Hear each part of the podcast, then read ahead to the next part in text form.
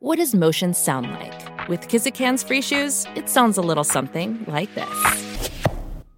Experience the magic of motion. Get a free pair of socks with your first order at kizik.com/socks. Robson Civil, with over 60 years of leading civil constructions experience. Visit robsоncivilprojects.com.au. BJ House Metal Land, the coast's tradies' choice for tools, steel, gas. Visit bjhouse.com.au. Welcome to Saturdays on the Coast. Live from Gosford Sailing Club, one of our favourite venues, and uh, alongside me, man who played for New South Wales, played for Australia, played for Parramatta, the North Sydney Bears, and the West Tigers. A little cameo at the West Tigers in 2004. Michael Buettner, good morning. Steve, good morning, and how good is it to be at the Sailing Club today? Uh, a big thank you to uh, the Sailing Club and the Robson boys for looking after us, uh, as they normally do, and uh, what a great venue. It's a bit windy down here, Steve, but we'll be right. We won't get blown away, will yeah, we? Yeah, absolutely. I've gone for a bit of shelter uh, here at the Sailing Club. Uh, wind is howling here at the moment, but just a gorgeous day. And like I said, it is one of our favourite venues. A little later in the show, Buetts, I just bumped into Tom Slingsby's dad. Ah. Tom, of course, Olympic gold medalist and America's Cup sailor and he's racing at the moment, I believe, in Spain. So we'll catch up with his dad, David, in the second hour. Also, I know you'll love this.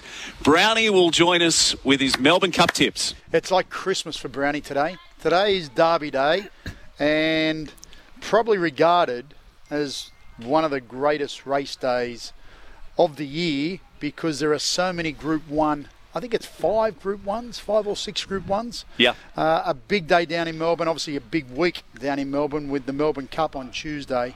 But uh, today is the start of it. Derby Day.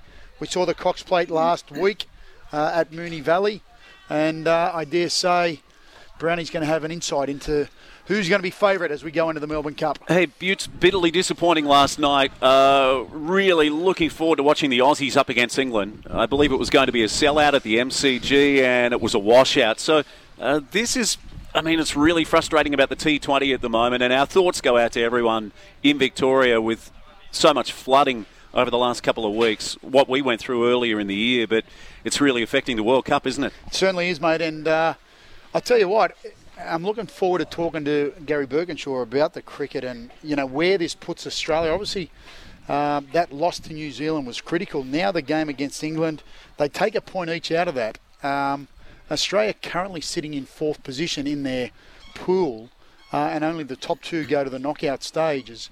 Uh, the biggest concern for Australia is their run rate, which is, or yeah, their net run rate, which is minus 1.55. So that's really behind the eight ball at the moment. Yeah, there's speculation there could be three teams finish on seven points. Yes. And at the moment, it looks like England's got the tougher draw on paper, but you're exactly right, Buetts. The Aussies, they've got to put the foot down when they get the opportunity. Yeah, look, uh, again, talking to Burko, it'll be interesting because there's, for me, Finch is, is way out of form. And you know, despite the fact he's the captain. Pat Cummins, there's uh, talk about whether he should be dropped for Cameron Green. Um, this is the Australian Test captain yeah. that you're talking about, but it's a different game completely. And um, I think reputations and, and, whatever else needs to be put aside. They are the reigning champs, and they've got some work to do. The Aussies. They weren't great, or they didn't have any great form coming into the tournament, uh, and that seems to be flowing on at the moment. Yeah, one thing I did enjoy last night, Butte. So I was surfing around. I was watching some NBL. Actually, New Zealand on fire against Adelaide in the National Basketball League. I was watching the A League. Wanderers, winners last night against the Newcastle Jets. That was two versus three on the table. Mm-hmm. But I was flicking over to the cricket and I was hoping forlornly that there might be some play. What I did enjoy was seeing the Aussies kind of cruising around the boundary and taking a million selfies. And I, I think that was good to see and signing a lot of autographs, even though the game was abandoned. Yeah, well, you know, that's again, that's about the Aussies giving them a bit back, and you know, there was still people there that wanted to um, were hopeful to see any sort of action. That didn't play out, unfortunately, but uh, great to see the Aussies giving a little bit back to the fans. Hey, by the way, Buetts, uh, overnight the Kiwis have scored 10 tries to 2 against Ireland in the Rugby League World Cup. We'll talk more about that as the show unfolds. But right now, Buetts, I suggest you rise as one. Yes. A standing ovation for the NRLW Coach of the Year in 2022. John Strange, good morning, mate. You've been like the white whale, but finally we've got you. G'day, guys. How are we? Yeah, we're well. Uh, Butch, you're cracking up at the white whale reference. That's from Seinfeld. Yeah, what's his name? What? Newman. Newman, No, what's what is the white whale's name? the white whale. There is a white whale and it's got a name. I can't remember. I'm Yeah. gonna I'll Google search it. Before. let me come back to you. John Yeah. Strange, congratulations, mate. You said to me yesterday for NBN TV, and I find this, uh, I mean, it sums you up how humble you are, but you said you were quite embarrassed to win that award, the Dally M Coach of the Year. Oh, yeah, yeah, Steve. It's one of those awards that, yeah, like I was saying yesterday, for the players to get it, I think they fully deserve it. But um, for the coach, there's so many people involved that, that go towards helping helping you coach a team. So it's yeah, it's a little bit embarrassed that uh, one person can receive it, but um, yeah, mate, it's pretty nice anyway. Yeah, absolutely. Your team winners earlier in the year in April up at Redcliffe, but then this campaign, the second NRLW this year, your team were absolutely superb, undefeated until that game against Parramatta. Yeah, yeah, it was a bit of an interesting year actually when you you sort of weigh them both up. We we snuck in in the first season into into the semis and managed to um, beat the Broncos and Dragons to win the comp. When I guess we weren't the best side to be fair, um, and then the second season we were definitely the best side all through the round games, and then and then fell short in the semi. So yeah, a little bit of a um, yeah sort of form reversal I guess from from the first to the second, but you know that that's footy and we'll all learn from it. The players and, and myself and all the staff will learn from that semi-final defeat, and you know we'll come back better uh, better next year. What were some of the lessons? And, and by the way, the white whale is Migaloo. Oh, yes. Yeah, yeah, Migaloo. We know Migaloo. Migaloo. So Migaloo, I will refer to you as Migaloo from now on for the rest of the interview. What, what was, Well, we did try to get him about three weeks in a row. yeah, the white whale. We can't see him. He's gone missing. Um, but what were some of the lessons you Come took back. out of that, mate? Oh, it's got a ring to it. Migaloo, Migaloo, Strange. I love it. I love it. What, what were some Oh, of the okay. lessons that you took from it, mate? Um, you know, because obviously going into the final series, you guys were red hot. Like you were seriously in some outstanding form, and the football and the calibre of football you guys were playing was absolutely fantastic. So there must have been like a bit of a, a bitter pill to, to swallow, mate, um, based on what you'd done leading up to uh, that semi-final loss. Yeah, look, it, it was. Um, yeah, we were playing really good footy. I thought all four, all five rounds we were really really strong and dominant. Um, probably our round four game against the Knights was probably wasn't our best, but we did sort of sneak away with a win there with Izzy scoring in the last few minutes. But yeah, I thought we were dominant. But in that in that semi, I, I don't think there was complacency. Like people have mentioned that to me. Um, because we did talk during the week about the Eels being a really, you know, they've they've got a, a star-studded side. So there was certainly a lot of a lot of good players there that, that could have, um, you know, played really good footy, which they obviously did. But it was, yeah, just some unforced errors, and um, yeah, we sort of let the ball bounce a little bit too much in that game, and that led to directly to a couple of tries. And um, from there, they just sort of built pressure, and you know, we Parramatta are a side where they don't give you much. Um, you know, they complete in the high 80s. Um, they have done all through the comp. So they didn't really um, give us much. And then, yeah, like I said, we just sort of let the ball bounce on a couple of their kicks and gave them some early points, and they managed to hold on. So, yeah, Uh, it was definitely disappointing. But um, like I said, we'll, we'll be better next year, no doubt. Mate, what was great about uh, season 2022 for the NRLW, uh, and I made a conscious decision myself to get down there to uh, watch uh, the grand final, was the 42,000 that were there in attendance to see these women run around. And I think it's just a reflection of how popular the women's the women's game has become over the last you know three or four seasons, whatever it's been since its inception. Uh, that must give you uh, a lot of encouragement, and also the girls a lot of encouragement uh, going forward. Uh, and the anticipation leading into season 2023 uh, must be pretty high. Oh, look, absolutely, Buetts. It's um, like every year since since um, the inaugural season in 2018, it's just gone from strength to strength, and the, the quality of the players. I think I think that's the biggest thing. Like you can't force people to watch something. You can't force you know the spectators to go out and and be involved and, and, and get excited about a product that, that isn't there. So it's the players themselves that are improving every year, and that's and that's the biggest thing I've noticed with the 2021 season this year. There's so many people since then have said they actually really love watching the girls play. It's really exciting. The, the skill levels improved and the toughness is there. So um, that's the exciting thing for me. It's the, it's actual the players that are putting the product out there for all the fans to want to get behind. And, and like you said, 42,000 people there to watch the um, NRLW Grand Final in 2022 just is a testament to, to where the game's come along. So it made it so exciting to be a part of for sure. Yeah, absolutely. And the first three seasons was dominated by the Brisbane Broncos, but 2022, I'd like to get your thoughts, has been fantastic because the Sydney Roosters get it done for the first time, and now the Newcastle Knights, their first silverware since the men won back in 2001. Yeah, look, it's good. Obviously, it was good for the game for the Broncos. Probably not to keep dominating. Um, so, and you know, personally, it was good for us to to um, hold that trophy up earlier in the year. But I think it's also good for the for the Newcastle region. To be honest, they've struggled a fair bit with the men.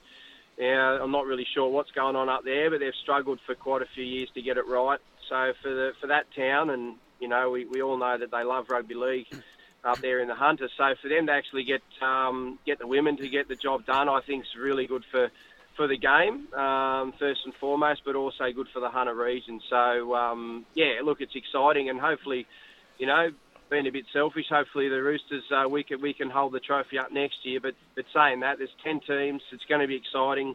You know, it's going to be great for even the Raiders to come in, the Cowboys for those areas to um, to you know all those fans to be able to get behind the women's game is going to be really special as well.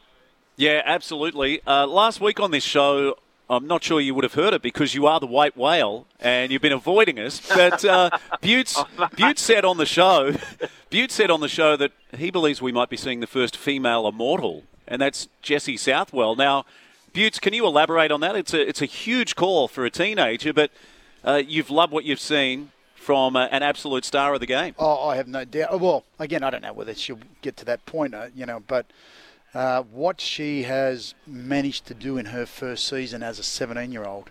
Uh, and if we have the ability to keep her involved in our game, uh, and she has, uh, you know, a career that could span, who knows, you know, probably 10, 15 years, based on, um, you know, where the game can progress. Stranger, you've coached against her, and I was fortunate enough to just spend a little bit of time with her, and I've seen her at OzTag. Um, you know, in the junior level.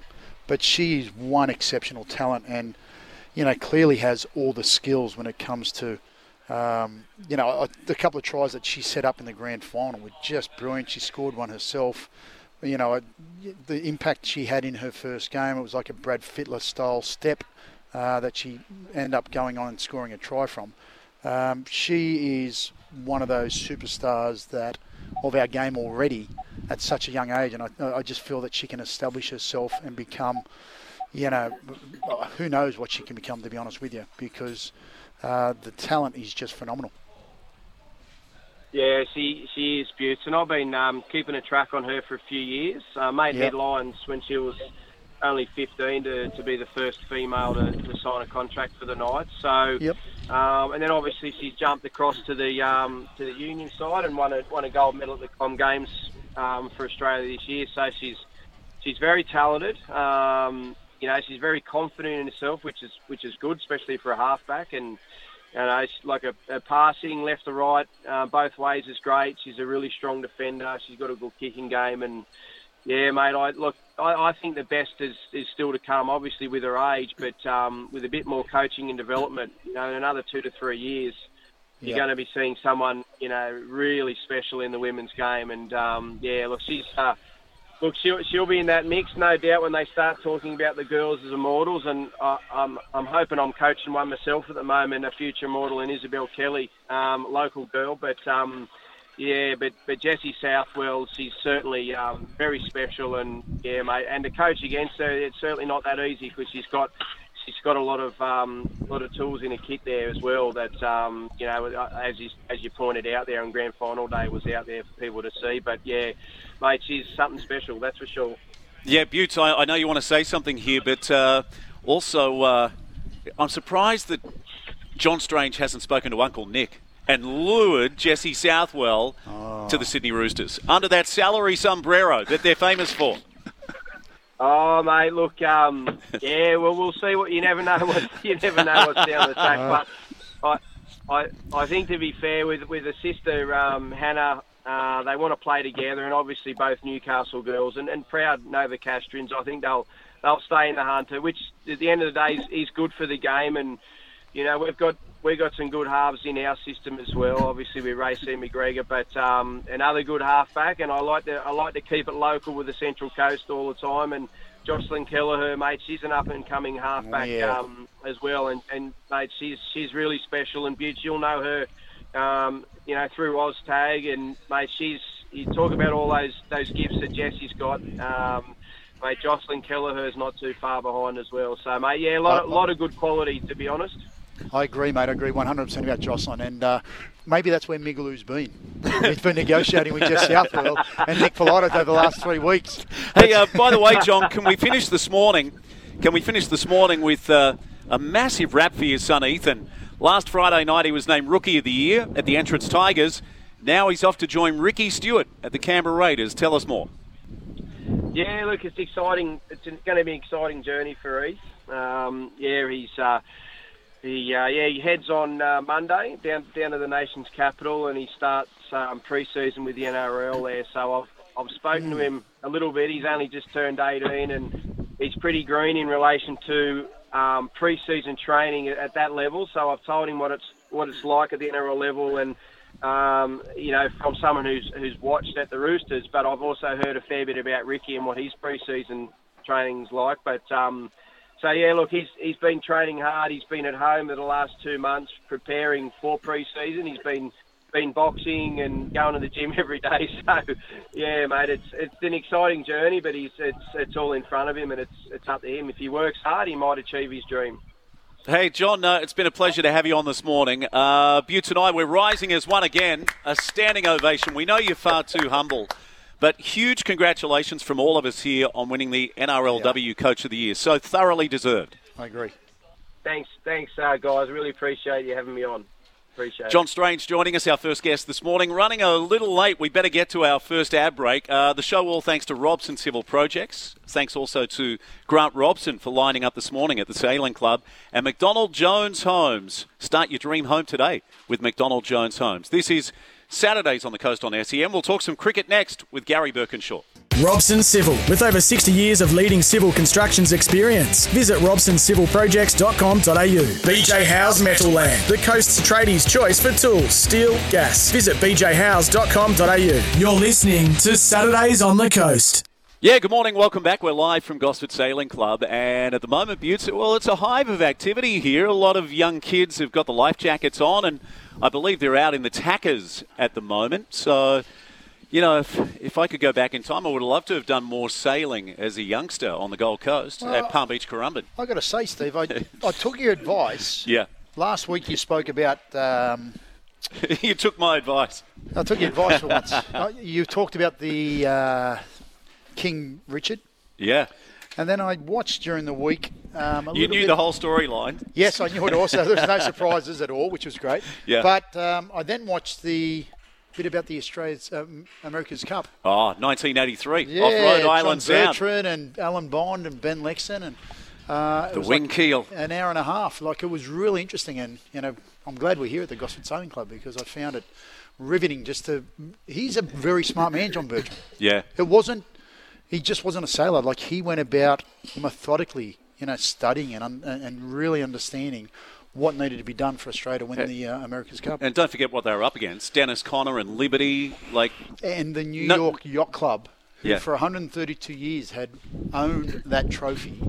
Uh, it was such a big shock to them. th- that day is unforgettable. Oh, In 1983.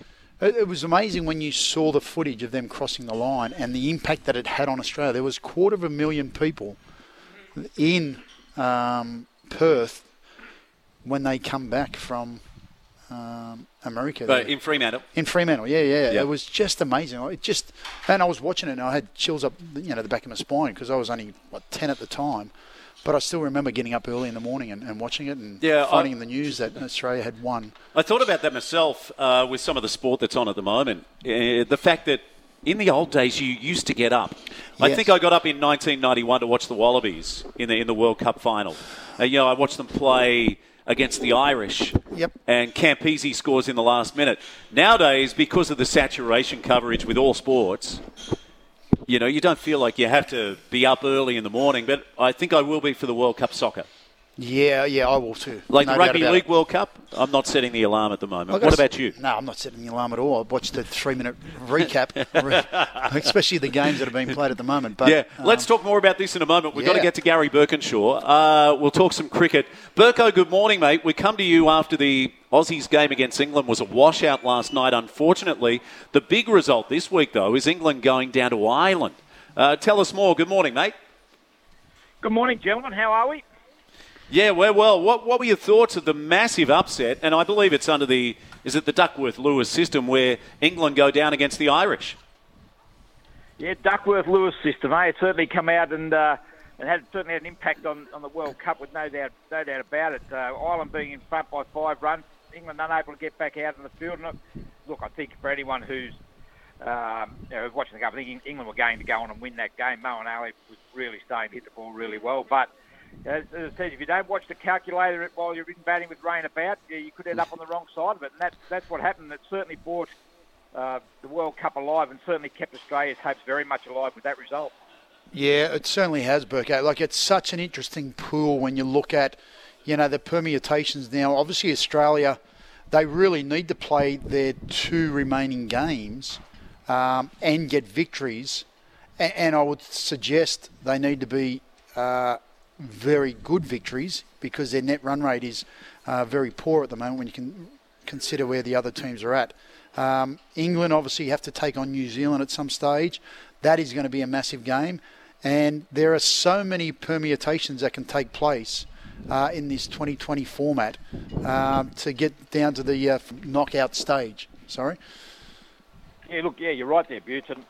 And, look, and I, I think Australia's chance in the World Cup will, will really come down to the New Zealand England game. You know, New Zealand beat England, Australia should go through because they've got to play Ireland and Afghanistan. I think because Australia was so poor last Saturday night, I think they're really going to struggle to make up to make up that run rate, given the fact that, that England and New Zealand also have still got to play some of those the lesser sides as well. So, um, so for them to, to suffer a significant uh, net run rate loss, and from where they're coming from now, I think the only way Australia will get through is if New Zealand can, can beat England.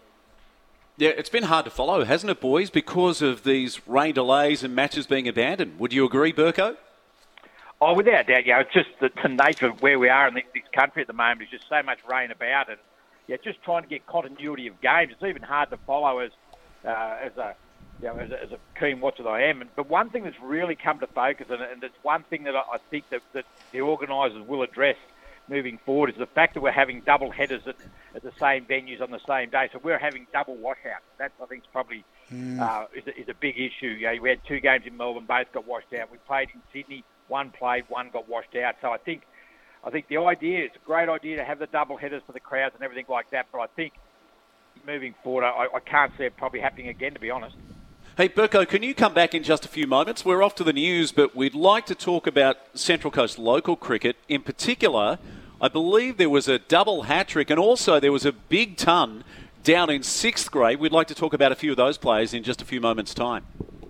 Yeah, mate, no worries at all. Garry Burkinshaw joining us, the guru, the world's best administrator involved with Central Coast Cricket. We're back after the news. This is Saturdays on the Coast on SEN.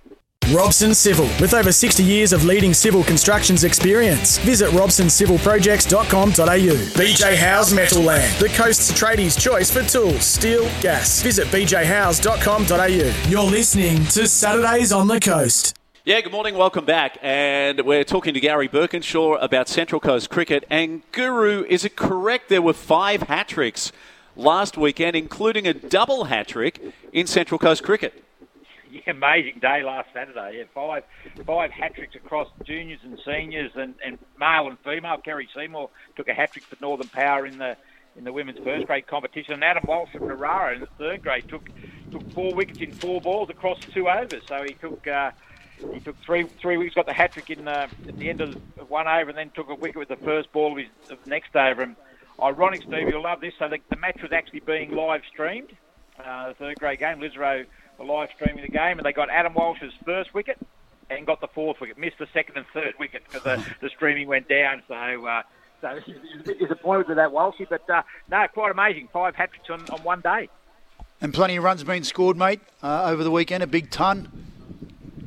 Yeah, yeah, it was a, a big, uh, big ton by Braden Smith uh, playing for Warner Warnervale sixth grade side. Gets 128 off 94 balls, but probably quite amazing is he's hit 19 fours and four sixes, so he's actually got 100, 100 of his 128 uh, in boundaries, so which is which is quite amazing. But um, didn't like to do a lot of running, but out of his 94 balls, you also look there and say he, he scored 100 off 23 balls, so he's a bit slow for the rest of it. Just uh, so, play around, but a good a good knock in any case. But the other one as well, who started the season in great form, is, is Brock Hardy from the entrance, probably one of the, mm. the best players that we've got running around the coast at the moment. Only a, a young player, but he, he got 100 in, in round one game against King Avoca, and he's currently 53 not out against Southern Spirit today, so well on track for to make it back-to-back 100. So he started very well also.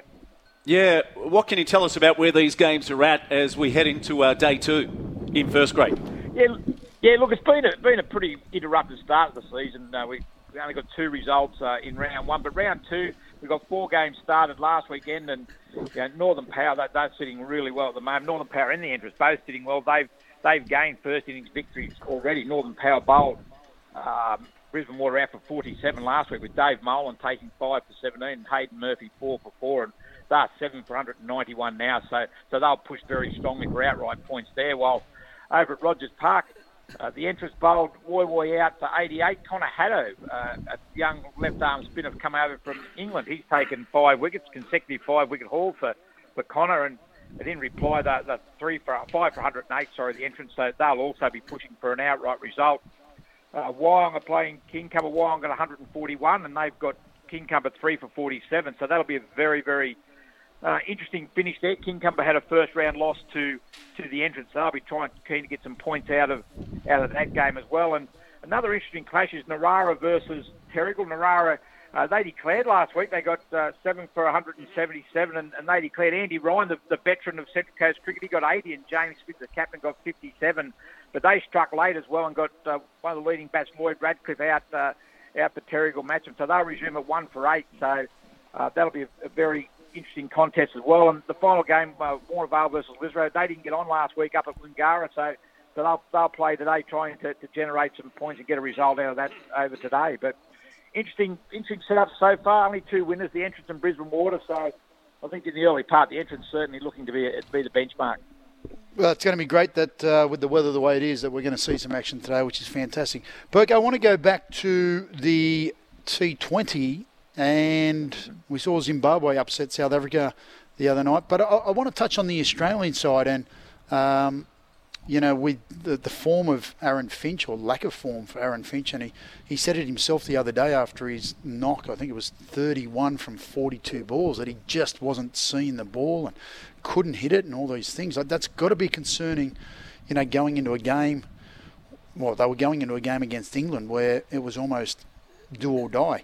Um, and then there's talk about, you know, Pat Cummins and whether he should be dropped uh, for Cameron Green.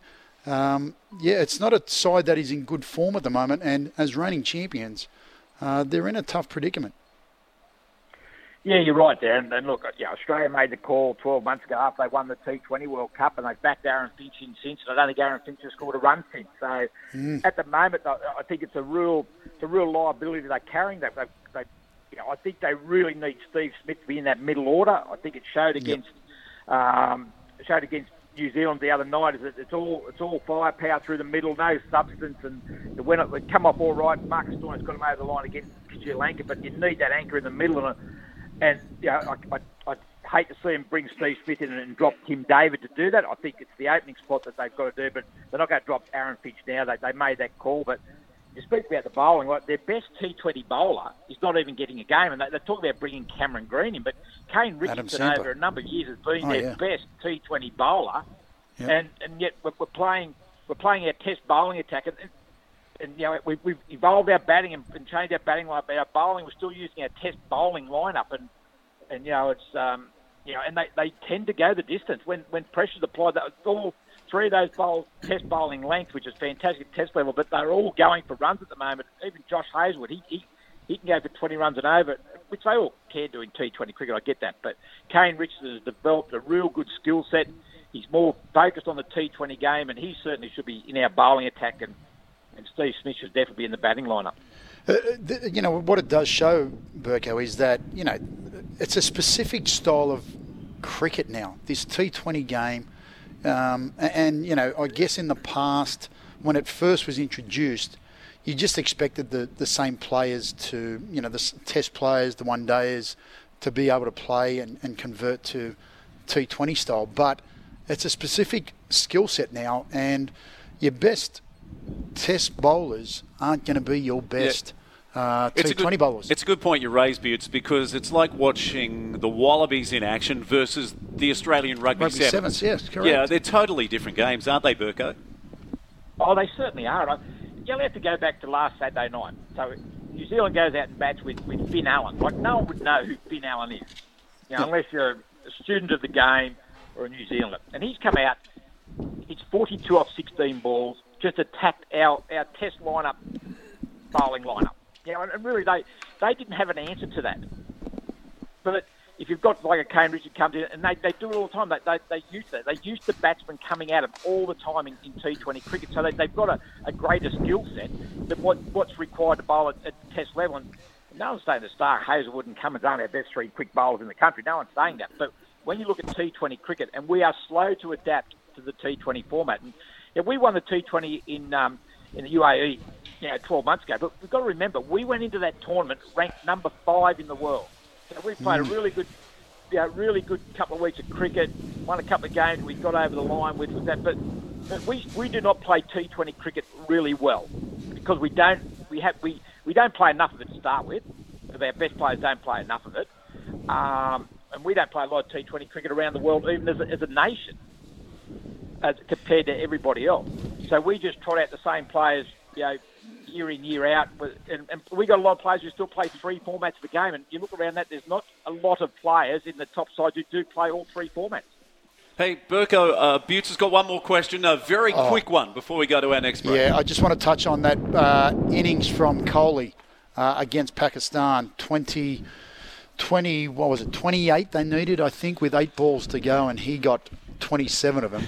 it was just one mighty performance, and you know, just goes to show why you know they refer to him as King Kohli.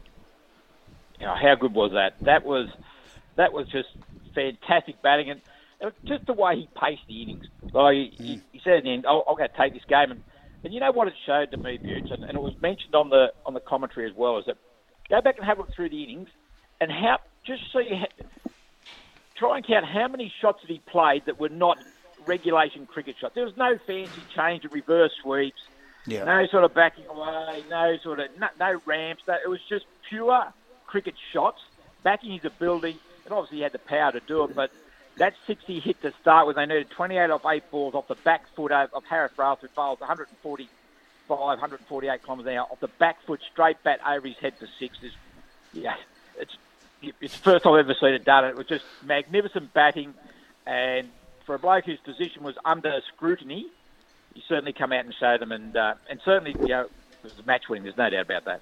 Uh, I tell you, boys, there's nothing quite like seeing a batsman just absolutely tonk it. Yeah. Like with their timing, the crowd, the the reaction. Well, the reaction, you know, this you're talking 95,000 people at the yeah. MCG the other night to watch this game. A lot of people saying it's one of the best knocks of his career. Yeah, oh yeah, he said it was the best knock of his T20 career, no doubt about it. But yeah. I heard commentators talking about the atmosphere at the MCG. It was the equivalent of Cathy Freeman winning the Olympics yeah. in the 400 metres. Like, it was just amazing. Hey, we need to go to our next break. Burko, uh, I just want to, I know you love podcasts.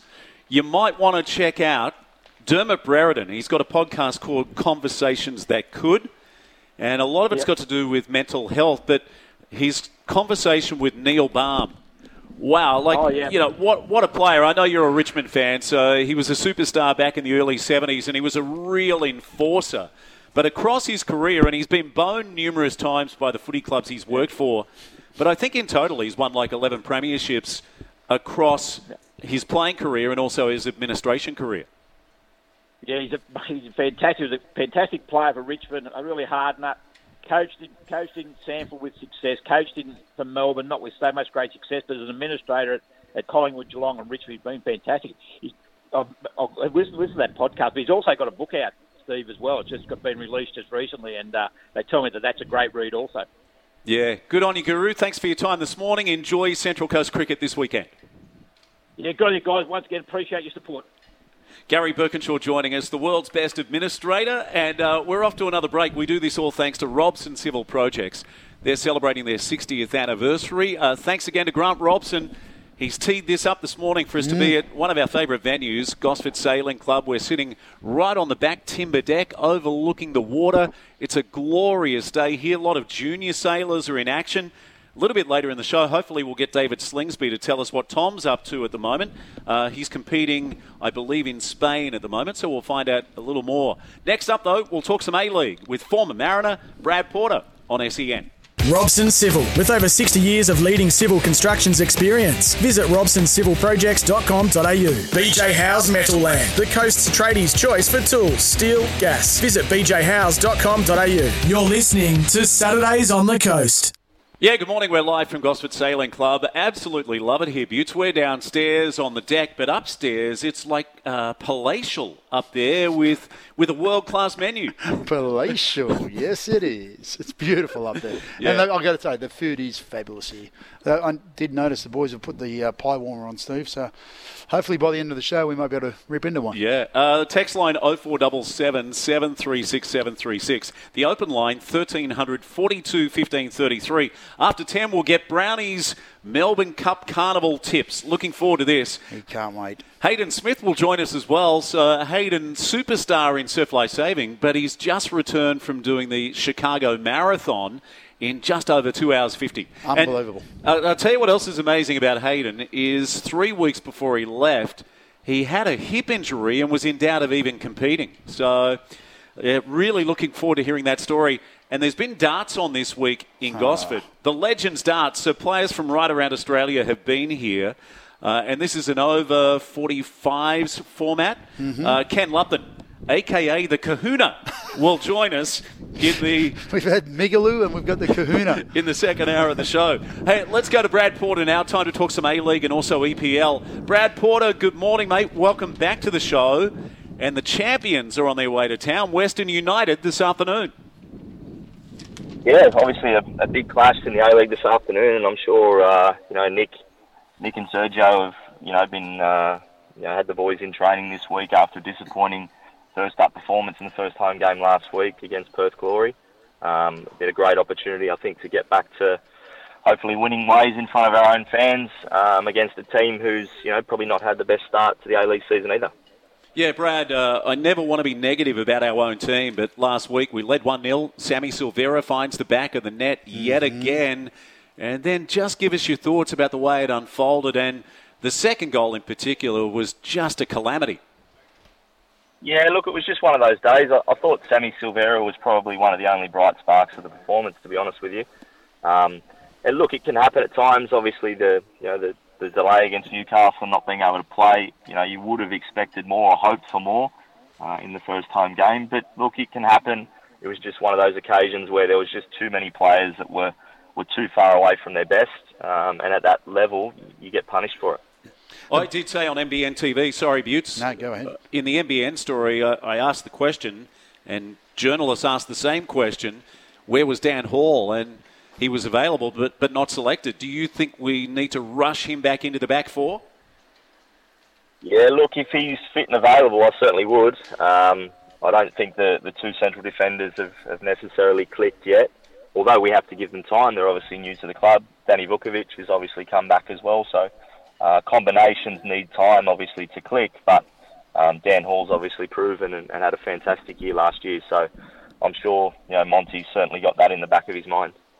I think, Brad, when you think about uh, the loss last week, it's probably more imperative going into this game uh, because you don't want to, you know, you can't win a comp this time of year, but you can certainly not give yourself a chance to make the finals um, and can certainly lose a comp if you don't get off to a good start or a decent start. And uh, this game for the uh, Mariners this weekend, really imperative they uh, get the two, uh, get the three points uh, at home.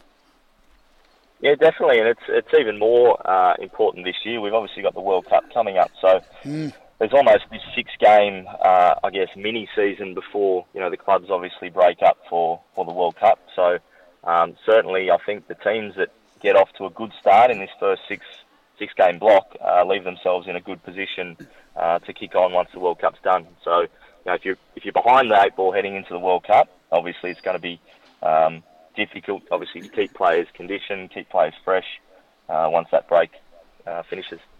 Hey, Brad, uh, and I had a lengthy conversation off the air a few moments ago about Man City and their unbelievable striker. Buetts, can you pick up the story? Uh, my son showed me this morning, Brad, uh, Haaland, and, and showed me footage not only of you know the goals that he scored in the EPL, and he, you know he's on track for to break the record. I think he's got 17 goals at the moment in 13 games, which is just phenomenal. We spoke about the one where the goalkeeper, the distribution was just brilliant. Maybe a little like John Crawley, uh, the distribution from the keeper.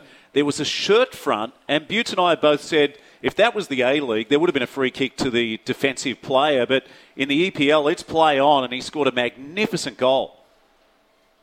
Yeah, look, he's a look just an incredible talent. Um, yeah, and there was a lot of people kind of suggesting that maybe you know a move to Man City would he fit at that particular club? Because you look at the profile of him as a player, uh, it's not necessarily in the mould of a, a Pep Guardiola type. Uh, but he's just been incredible since he's gone there. He's going to break all sorts of records. Um, He's you know, obviously Ronaldo and Messi are the two modern day kind of greatest of all time, or, or spoken in those terms. You know, if Haaland continues where he is, he, you know, a decade's time, he'll be in that conversation for sure.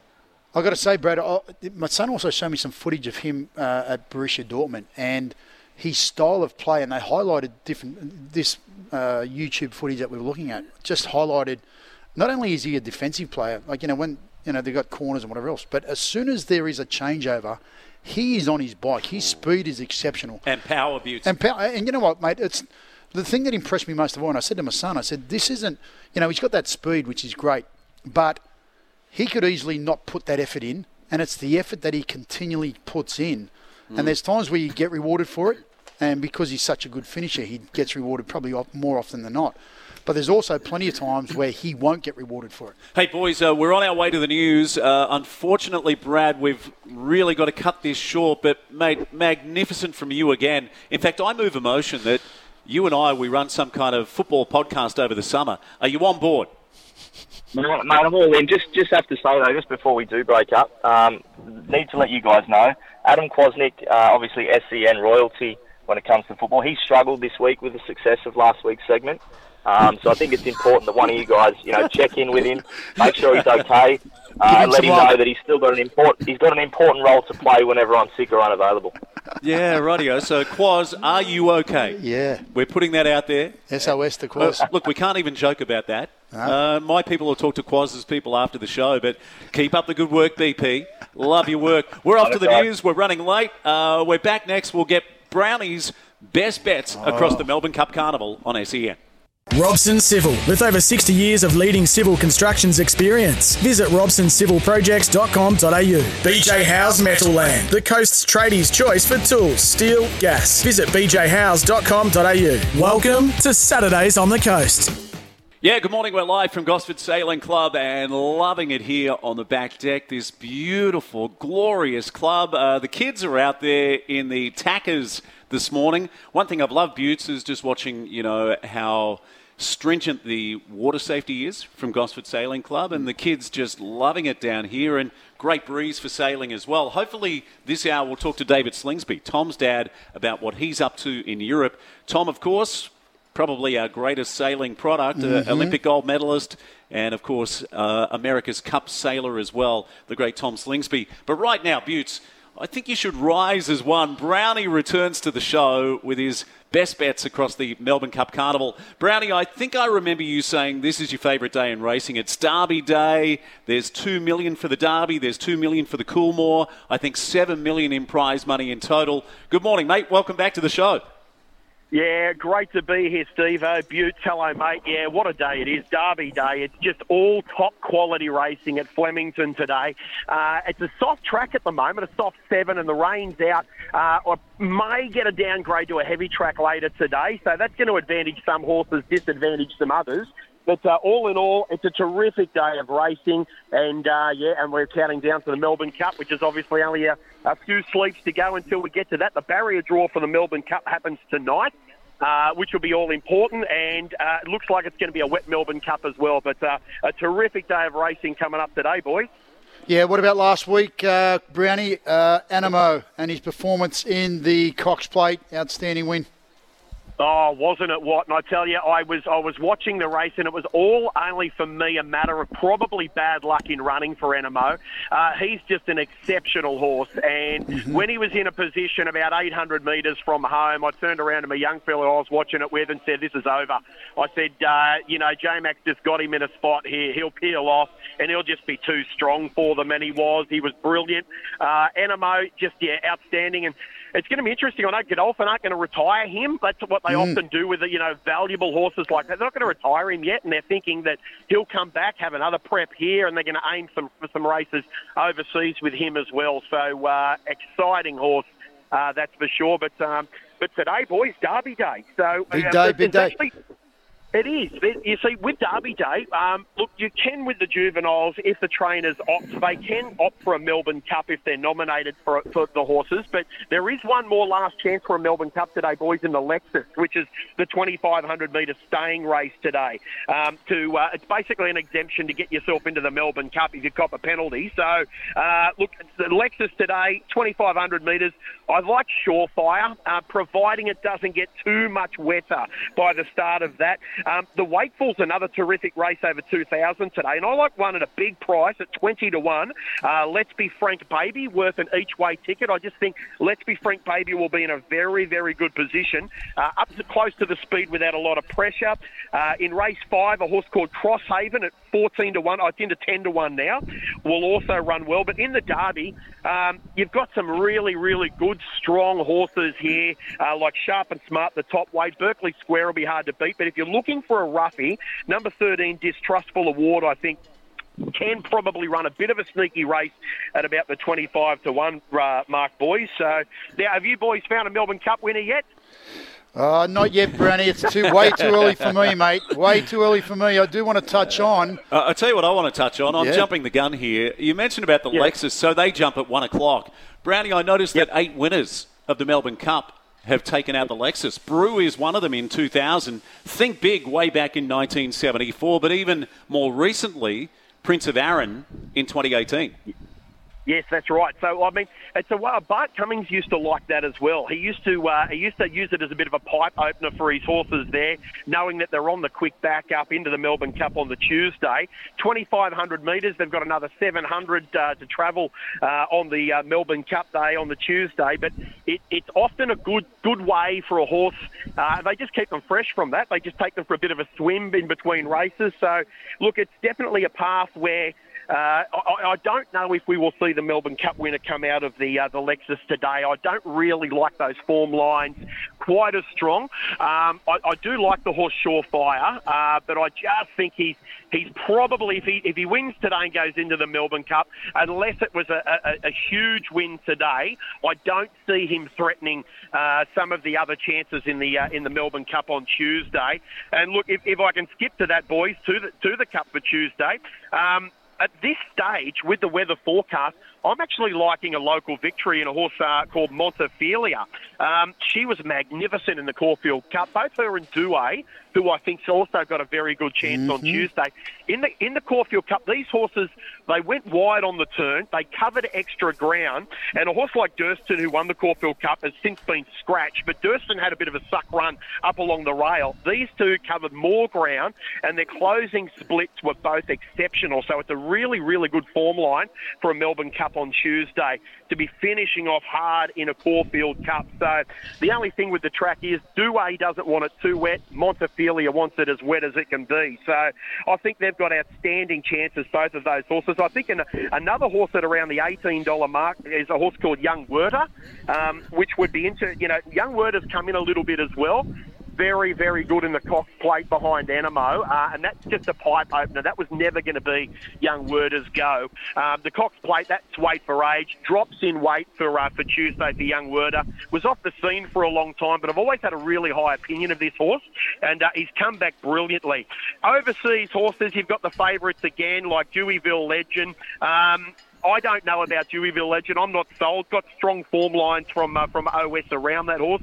Camorra's an interesting one, but I think out of the overseas horses, uh, I'd be more inclined to back something like Gold Trip, who we've seen here a couple of times in Australia, who's raced very, very well without luck. Um, you know, done a bit of extra work, got caught up behind horses. So Gold Trip's another one uh, that can run a very, very big uh, race on Tuesday, I believe, even though Gold Trip will have 57 and a half kilos. So um, at this stage, boys, I'm sort of playing around the Montefilia, Douay, Young Werther uh, for, for Tuesday, and, uh, and Gold Trip will run a, a big, big race as well. And of course, we just wait to see what happens out of the Lexus today. Hey, Buetts, have, have, you guys have you guys seen the commercial where the guy? Uh, I think it might be a sports bet ad where you know there's a guy that thinks he knows everything about racing, and they've gone. If you see this guy, report him to the authorities. but uh, Brownie, can I ask you? Uh, can I ask you a question about jockeys? So for a yeah. mud putter, are you following particular jockeys in the Melbourne Cup?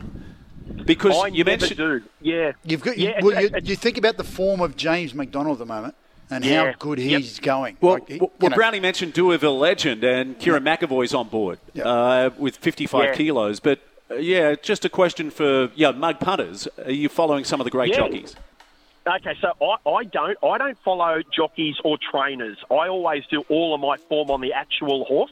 Uh, I'm sort of, a, I mean, I do notice, it, it, to me, it's more of a reassurance. If you've got someone like a James McDonald on your horse, it's just an absolute reassurance that, you know, he, he reminds me a lot of Darren Beadman, James McDonald, that he used to just put the horse in the right spot regardless of the barrier. So if, a, if mm. you know the horse is drawn right off the track and you go right, well it's going to be posted wide with no cover. It'll have to run an extra 300 metres. It can't possibly win.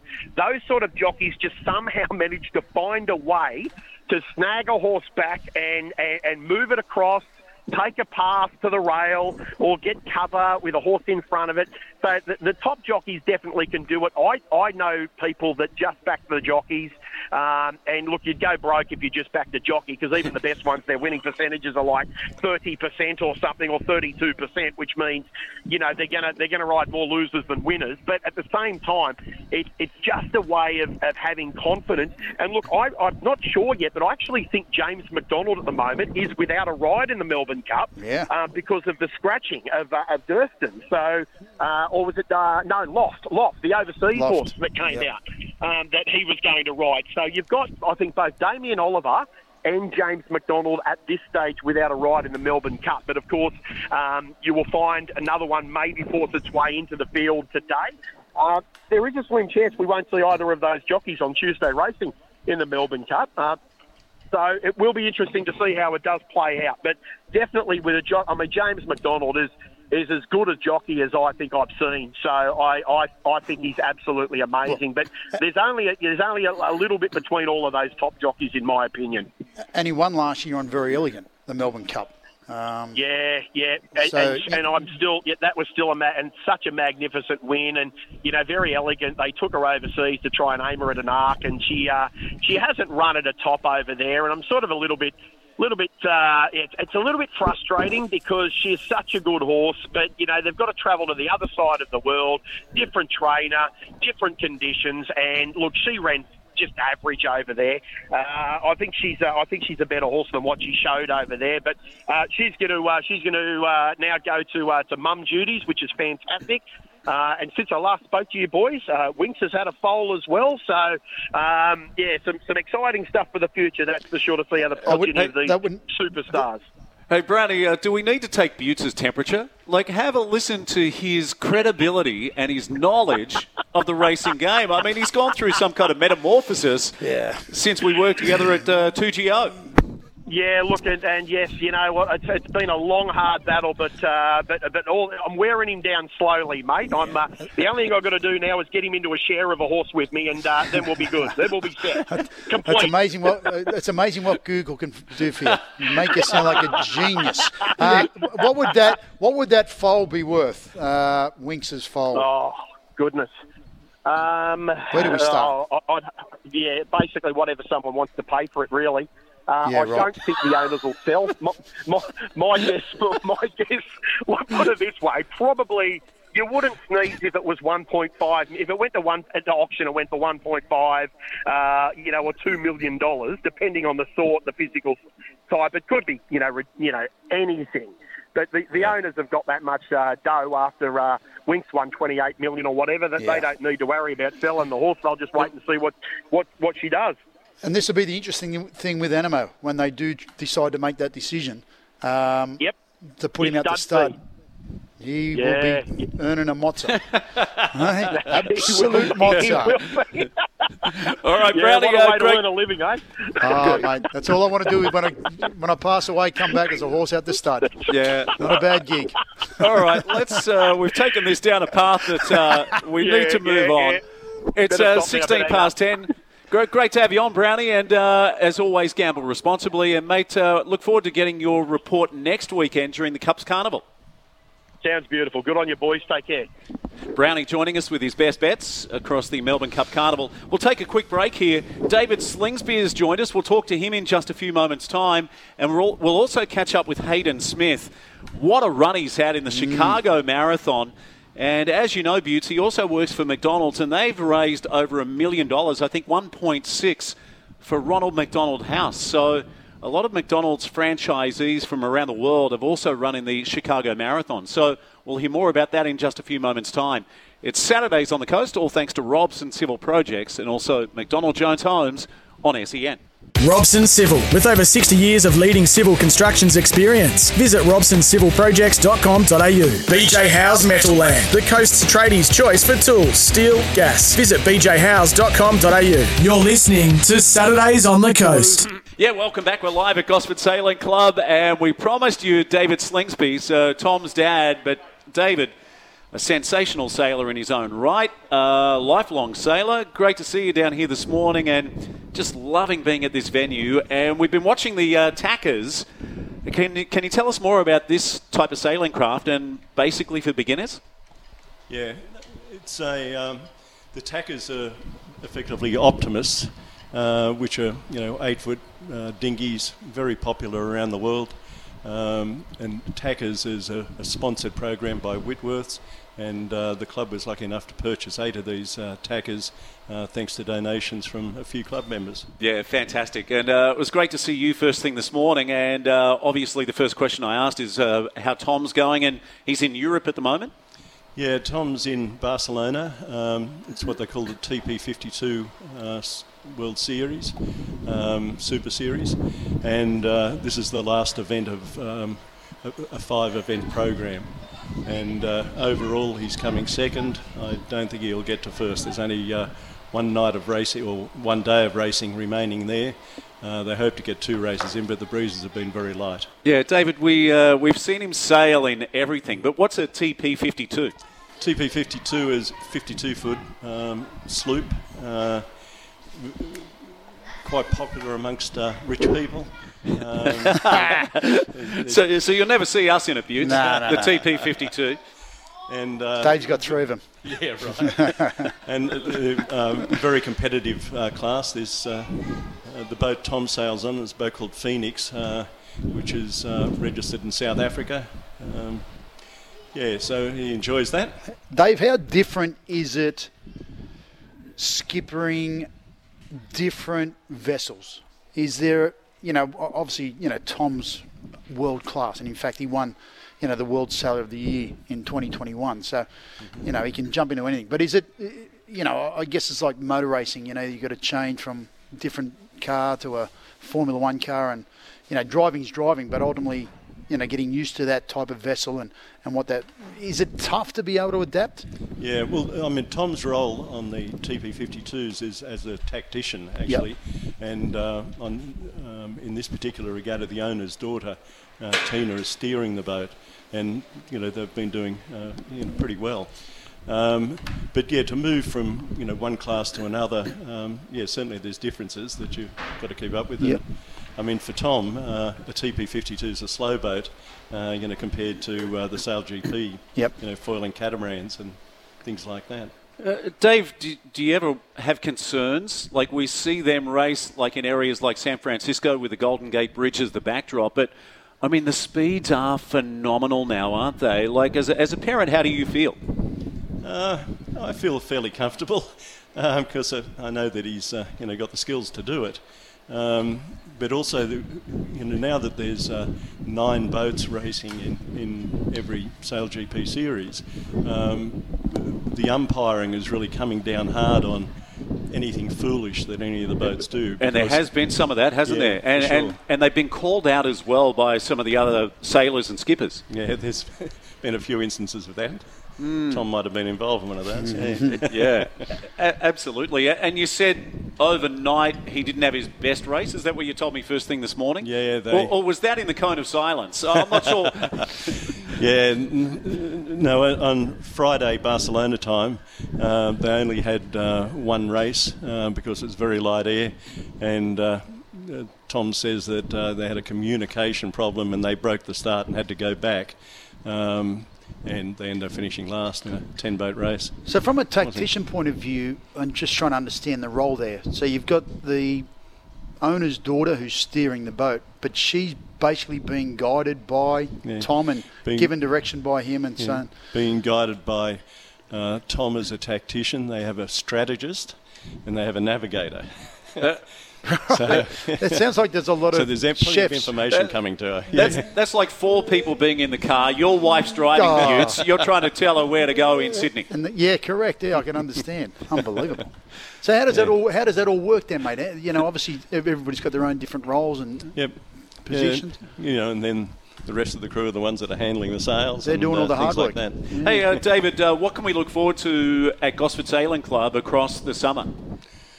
Ah, we've got a few regattas coming up. In a couple of weeks' time, we have the uh, contender um, state championships. Contenders are uh, 16 foot long, uh, one man sailing them on a trapeze, uh, designed by the uh, legendary um, Bobby Miller. Or yeah, so uh, we've got them. We've got the Etchell States in February up here.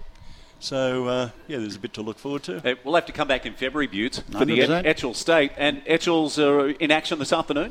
Yes, um, we've got one race on this afternoon for the Etchells, and hopefully there'll be 10 of us out there having fun. Well, you got, yeah. a, you got a bit of wind, which is always nice. Yeah, not the direction we like, though, out of the ah, west. Gotcha. out of the west, okay. Yeah. Where do we prefer it, Dave?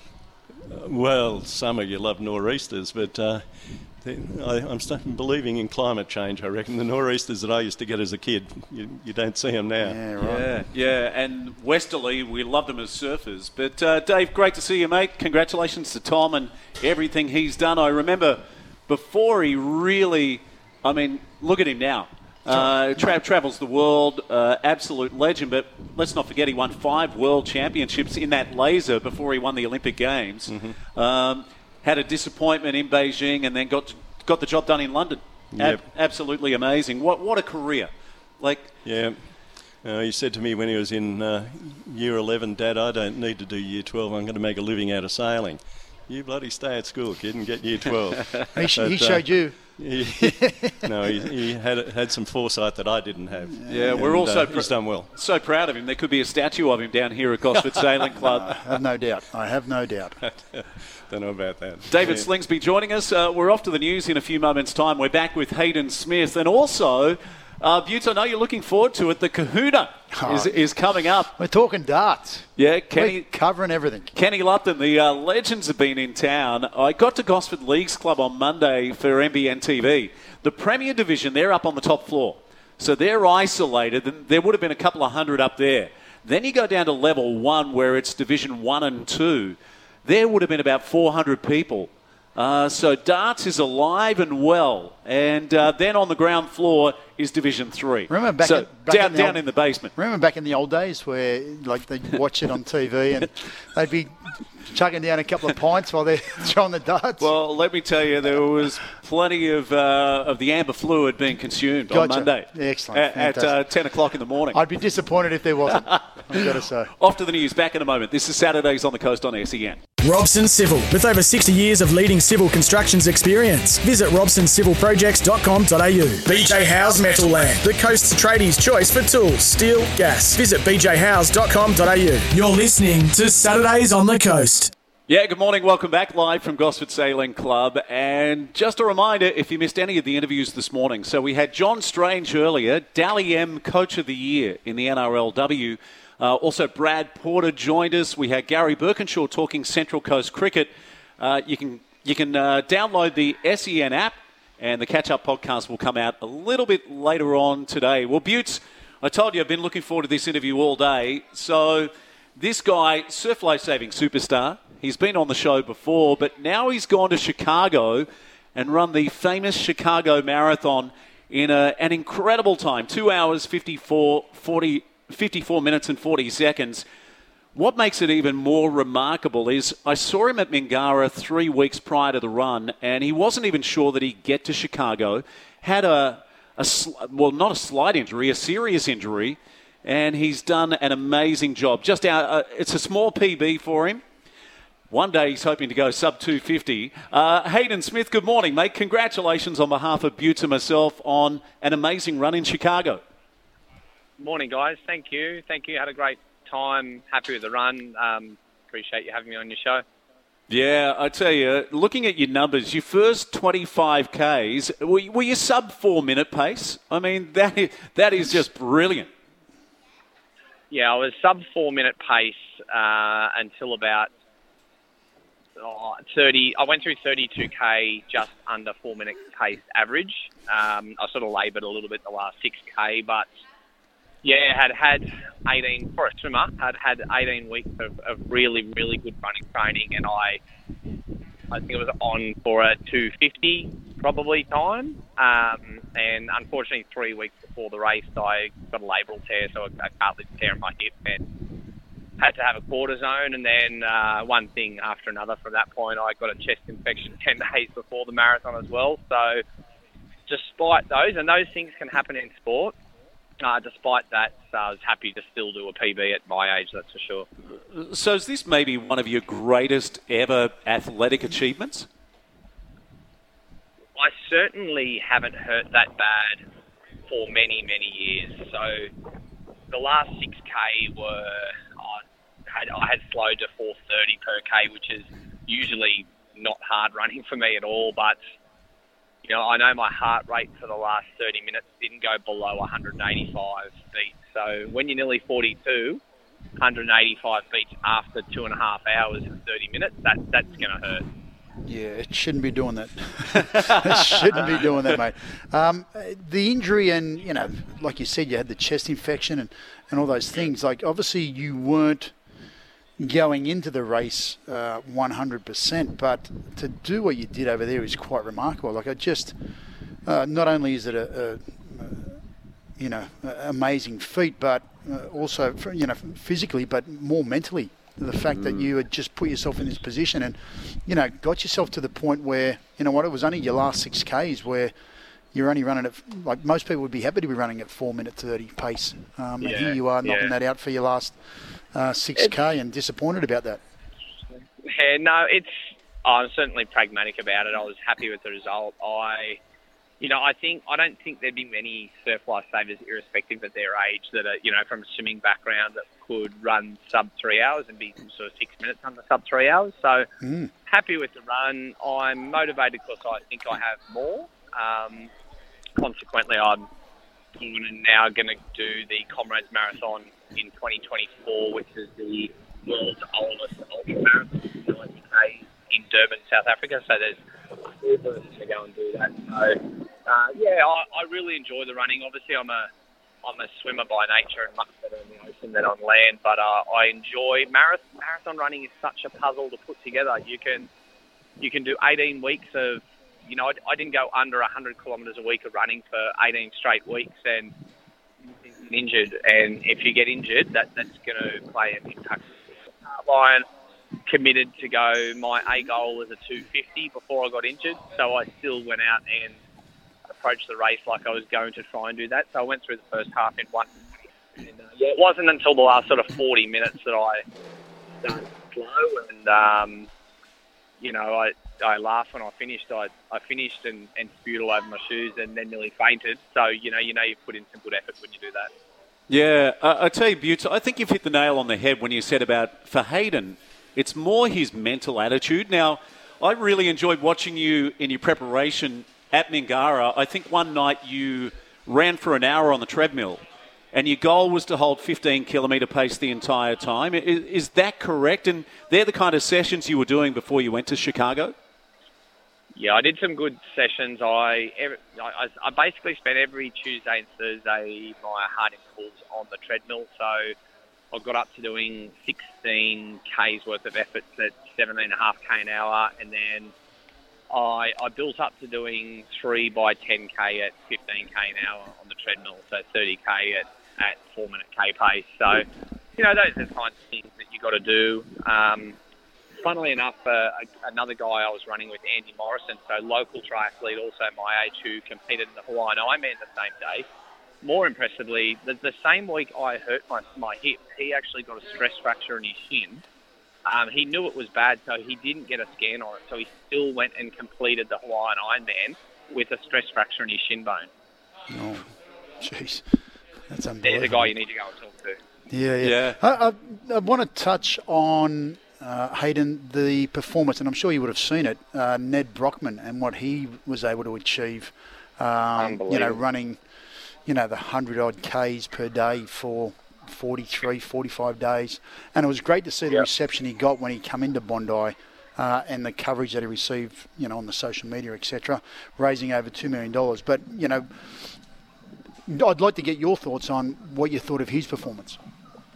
Athletically, it's an unbelievable performance, and it goes to show you what's what the human body and human mind is capable of if you really commit. So, you know, it's an astronomical amount of running, 100 kilometres a day for 45 days. And if you hear about, he had a serious leg injury, drove mm. 18 hours, got a cortisone, drove another 18 hours back, had two hours sleep, and then proceeded to run 650 kilometres in the next week. It's unbelievable. But I, you know, personally, so there are very, very few examples of that extreme athleticism and human performance like that. But I actually think more importantly was how impressive it was that Australia embraced the homelessness cause that he's raising money for, and two and a half million dollars is going to change some lives. That's for sure.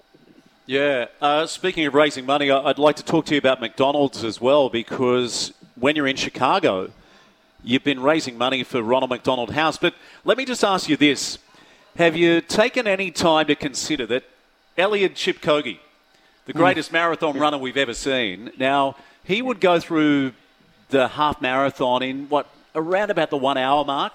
Let's not forget 59 Hayden's- minutes he went through. Yeah, 59 Let's minutes. not forget, you're actually not that far behind. Now, I I know you'll scoff at this because, you know, it's probably six or seven kilometres that you're behind, but hmm. for a guy who's hmm. in his early 40s, you know, you're kind of, uh, in, in my opinion, that's one of the first things I thought. Like, you think of the best in the world, hmm. and Hayden Smith is not too far behind. You know, six, six or seven Ks behind the greatest of all time, and you're in your early 40s. Mate, you must be so proud of that performance, and that's at the half marathon stage. Thanks, mate. Yeah, no, I certainly am. Uh, I'd be happy to race Eliud in a surf Ironman race any day of the week. I a running race, but yeah, listen, I, I, I'm a big part of me now is you know I want to be the best example I can to my children, and being fit, strong, and healthy is key for me as a husband, as a dad, as a business owner, and as a mentor for young people on the Central Coast. Uh, so it's a big part of who I am, and you know, I I have a good record in, in the surf. I've won the last couple, and I've you know got a good track record in, in surf life saving events. And the marathon, while it's it appeals to me because it's it's not naturally what I what I do, and it's a real challenge to put together. But I actually just really, I just really love the feeling of pushing my body and being fit. So uh, it's a good fit. I think um, it's you know you're certainly doing that in terms of being that role model when you consider Mm. not only have you managed to you know knock out 100 k's a week for 18 weeks um, you know in preparation for this you And that's something you do, Buetts. Yeah. Every day you set yourself challenges, do, don't so- you? do something but uh, mate you're also running you know multiple businesses there McDonald's stores and um, I think you're setting a great example for a lot of people mate and you know about time management and about you know what uh, well, I've got a little saying that you know energy creates energy um, and it's one of Mm. those things that you can either sit down and you know do nothing or you can keep yourself active and you know clearly um, when you sleep mate I dare say you sleep comfortably Yeah, thanks. I, I do listen. I think there's a general saying that if you need something done, you ask a busy person, and um, it's Mm. probably true. I'm I'm a busy guy, but outside of my family, uh, nothing is nothing gives me greater pleasure than the outstanding young people that we employ, and the work that Ronald McDonald House Charity does for seriously ill children and their families. Uh, and you know, I, I'm a huge supporter and lover of the McDonald's brand. Um, a, a lot of it has got to do with the the people stories that we have. So, my wife India and I, uh, we employ 550 people in our four stores, but you know, it's we're the biggest employer in Australia, the larger McDonald's brand, and we take pride in that. Yeah, and speaking of McDonald's, uh, did you raise the franchisees? Did you raise 1.6 million while you're in Chicago? Congratulations, mate. Yeah. Thanks. That's uh, it's a huge effort. We're really fortunate that um, that the Chicago, the main beneficiary for Chicago Marathon is Ronald McDonald House Charity. So um, it's something we're very, very proud of. Yeah, well, well done, mate. Uh, Yeah, in fact, I'm, I'm rising. I'm going to get up to giving you a standing ovation. All right. Uh, Thanks, congratulations, congratulations, mate, and particularly after I saw you three weeks prior to the run, and you're in a world of hurt, and you weren't even sure that you were going to get there, and then you you've set a new PB, two hours, 54 and 40 seconds, and great to have you back on the show, mate. Best wishes for the rest of 2022. Thanks, guys. Appreciate it. Have a great day. Hayden Smith, surf life saving superstar and now Chicago marathon runner and with a PB as well. What about that run in South Africa? That sounds like it would be amazing. Yeah, uh, uh, you know what is amazing is Hayden and what he's able to do. Like you know, a marathon. uh, You know, he's life saving and, and what he's done there, world championship and national champions. Like it's just phenomenal what he Yeah. he's able to fit in. And 550 people he's employing Yeah. through his four stores. Um, that in itself is, you know, he's got plenty of things that going on. He's also um, he's great friends with Kyle and Kara, Yep. who were superstars on the block. And he actually trained with Kara, and he told me the story. So she ran the marathon during the pandemic, and he said people are welcome to come and train with us, but if any run, if anyone runs faster than five minutes thirty per kilometre, they're not invited back. He wanted her on this strict time schedule so that she doesn't go and blow out. Yeah. She- she's not running sub five minutes. Uh, she's not running 5:45. She's sitting on 5:30, Just and pacing yourself and and I think if you look at her GPS, that's exactly what she did. Yeah. So everything was planned down to the, the final seconds. It's interesting how you know the marathon, uh, you know, those runners work in the sense that, they're very good at knowing their pace, and you know that you know if you want to run at five minutes, they know, and they can be within five seconds either way of what that means, and then they can blow it out to five thirty, and again they just know the pace and, and what's required to get their body where they need to be. Yeah, we're off to uh, off to a break. We're back in a few moments. Buetts, you're looking forward to this. The Kahuna Oh, is coming up. on. We're going to talk some darts. Kenny Lupton is next. This is Saturdays on the Coast on SEN. Robson Civil, with over 60 years of leading civil constructions experience. Visit robsoncivilprojects.com.au. BJ House Metal Land, the coast's tradies' choice for tools, steel, gas. Visit bjhouse.com.au. You're listening to Saturdays on the Coast.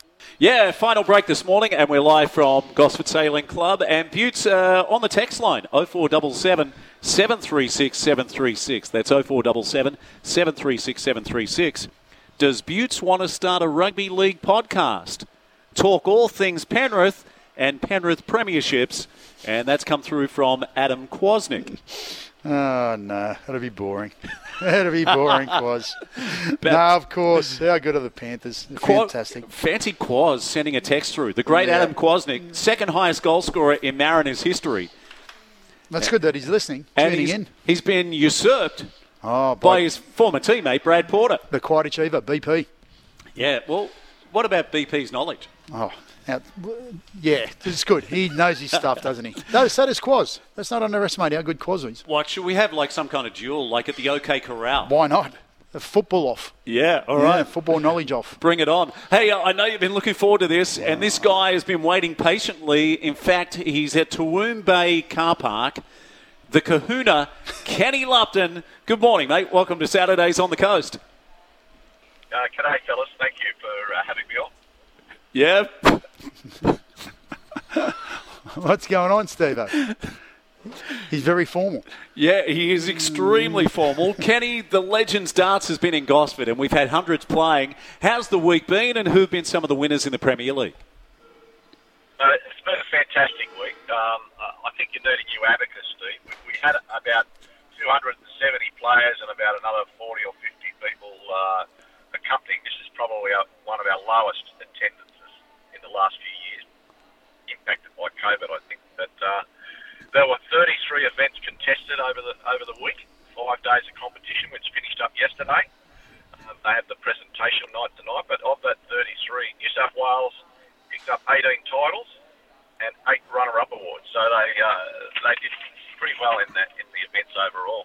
Uh, uh, And what was a what was a highlight, Kenny? The uh, or who took out the the most prestigious uh, competition or league? well, I think I think it's that the a lot of guys would like there's four divisions: uh, Premier Division, Division One, Two, Three, and Four in both men's and women's. But I think a lot of people would agree to win the Premier Division singles would be uh, a high accolade that everyone would like to achieve.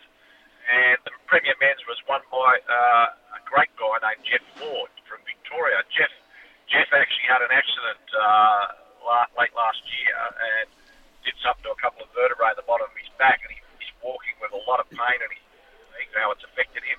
He was still able to throw fantastic darts, and he and he knocked off one of the New South Wales competitors, Jimmy Davies, who minds her is about 78, 79, minds but still throws fantastic darts. He knocked him off in the final. Uh, Hey, and uh, Ken also competed. Uh, Ken, it's now off to WA, where I believe they're a bit of a powerhouse when it comes to darts. But uh, just uh, give us your thoughts on how everyone's enjoyed coming to the Central Coast. And when it comes to the abacus, I'm telling you, mate, when I went down to level one, there would have been four or five hundred people in that room playing darts on Monday. Yeah, well, it might have looked like that, but uh, in reality, it was a little bit less. But I would have loved to have that many. I'm sure the club would have loved to have that many fronting up the bar all the time. So, but um, Bunbury next year, they're already telling us get your accommodation booked, get your get your uh, car hire and your airfares booked because there's going to be over 600 uh, players. Just that's just players about the onlookers because Adelaide's bringing in over 100 people for the first time in the Legends Darts. Uh, uh, one of the guys from New South Wales moved to Canberra and started up a, uh, a group down there, and then the first couple of months they've had about 25, but that'll build from next year. Queensland legends who have been out of it for about six years or coming back in, and Taswegians, they're, they're going to uh, uh, come along, but uh, a lot more people will come along from Tasmania because they're trying to get it for the following year down there in Hobart. So, yeah, it's all to look forward to till next year. One thing I need to mention to you, though, Steve, uh, Connie Spinks, who you interviewed, and she told you she'd won 13 titles. Was actually beaten by her two teammate Sue O'Connell in the final of the Women's Premier Singles Championship. So she just missed out adding another uh, singles titles, but she was in the winning Women's Premier team. So, yeah, she did pretty well during the week as well. Yeah, I tell you, I loved it. And uh, can you just give us a quick history lesson on the legends? So it's been going for over a couple of decades. Is that correct? Yeah, it was about 2004. Sorry, it was a bit earlier than that. I think they said they, they started about 98. Um, the, the Australian Darts Championships uh, started out in 1964 as the Australasian Championships, which included New Zealand. in 1980 they held the last Australasian, uh, and it was in Newcastle at the Workers' Club before it fell down. And, and New South Wales won that team event. That's the that's the open dart, so that's not legends. That's all all ages over 18. And since then, uh, uh, that's kicked on. And now, around about just before the, uh, the 2000, a couple of the old timers in Australian darts decided to do something for the some of the older players whose maybe, maybe their ability was just starting to wane a little, but their enthusiasm certainly wasn't. So they created an opportunity for dart players over 45 to come together once a year and have an Australian, and they called it Legends, uh, have their Australian championships. And championships run uh, this week, I think, was the 24th or the 25th, and um, it, just gets bigger and better every year. And tonight, tonight they'll share a drink, they'll share the games that, that, that they just missed, or the doubles that they just missed, and they'll be all looking forward to uh, the championships in Bury. Yeah, great stuff, Kenny. Uh, pleasure to have you on the show, mate. And I really enjoyed covering it on Monday. And Ken also told us, Buetts, that NBN TV actually in Newcastle was the first network to show darts live on Australian TV. Ah. So they've got their little place in history. Kenny, we need to leave it there. Thanks for joining us this morning. To all of our guests, thank you. And you can check out the Catch Up podcast a little bit later on today. Thanks to Adam back at headquarters. We'll catch you next week. We've got three more shows left in 2022. Saturdays on the coast on SEN.